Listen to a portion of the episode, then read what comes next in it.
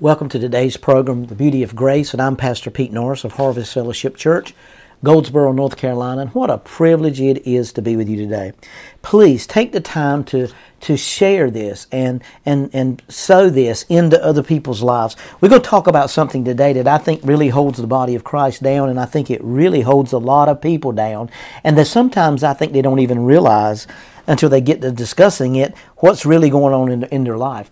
So many times you've got to understand that you've got to let go of the past. You know, it's time to allow your emotional wounds to heal.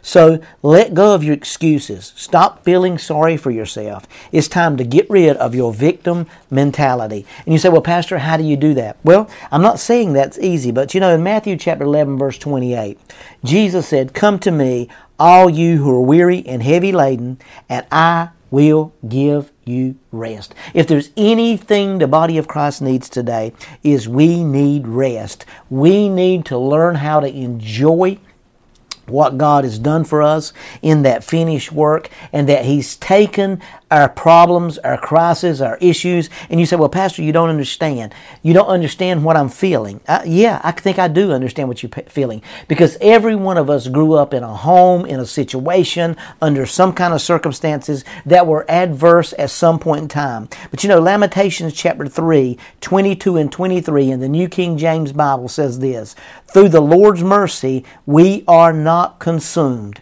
because his compassion fail not. They are new every morning. Great is your faithfulness, Lord. So you may be walking around today and you say, Well, Pastor, I don't understand. I don't understand why I'm feeling this. I've tried to let go of that past marriage. I've tried to let go of that past hurt. I've tried to let go of those things that happened to me as uh, growing up. I've tried to let go of those words that cut so deeply. I'm trying to let go of that situation I had with my uncle, my father, my grandfather. I'm trying to let go of those situations. But, Pastor, every time I get to a place that I think I've let, let go of those things, they pop right back up because somebody renews them. Well, it's time. Today, it can be a new beginning for you, friend. Today can be a start over. And there's nothing wrong with a second chance. God is a second chance God. But don't let those things of the past keep you from walking into that bright future that God, God has for you. You know, we live in a society that loves to make excuses. And one of my favorite, one of the favorite phrases is, it's not my fault. Well, you know, there may be some truth is,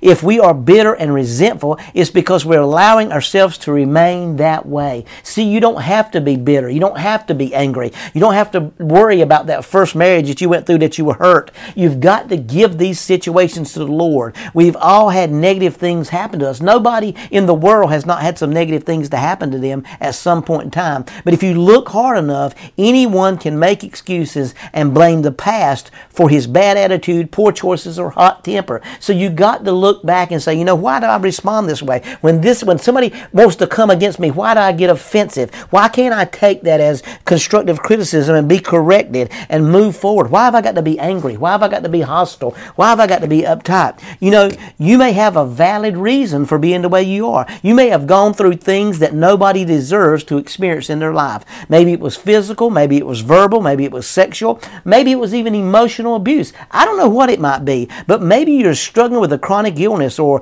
an incompatible physical problem. Maybe your dreams didn't work out. I don't mean to minimize those difficult experiences, but if you want to live in victory, you can't let your past poison your future because you got to move forward. All of us had some kind of experience in our lives. And you say, well, Pastor, mine's the worst, world in the, worst one in the world. Well, it is to you. But I want you to understand, friend, there's people that have been through so much stuff in their life. It's time to allow those emotional wounds to heal, to let go of your excuses and stop feeling sorry for yourself. You know, you can never move forward as long as you feel sorry for yourself. Anytime somebody comes to you and you get offensive or uptight, it's because your self esteem doesn't measure up. You know, it's time to get rid of your victim mentality. Nobody, not even God, ever promised that life would be fair. And we know life's not fair. We know there's no equality in life. There's never going to be equality. You can do whatever you want to do. Quit comparing your life to someone else's and quit dwelling on what could or should have been. Maybe your dream was to do this in life. Maybe your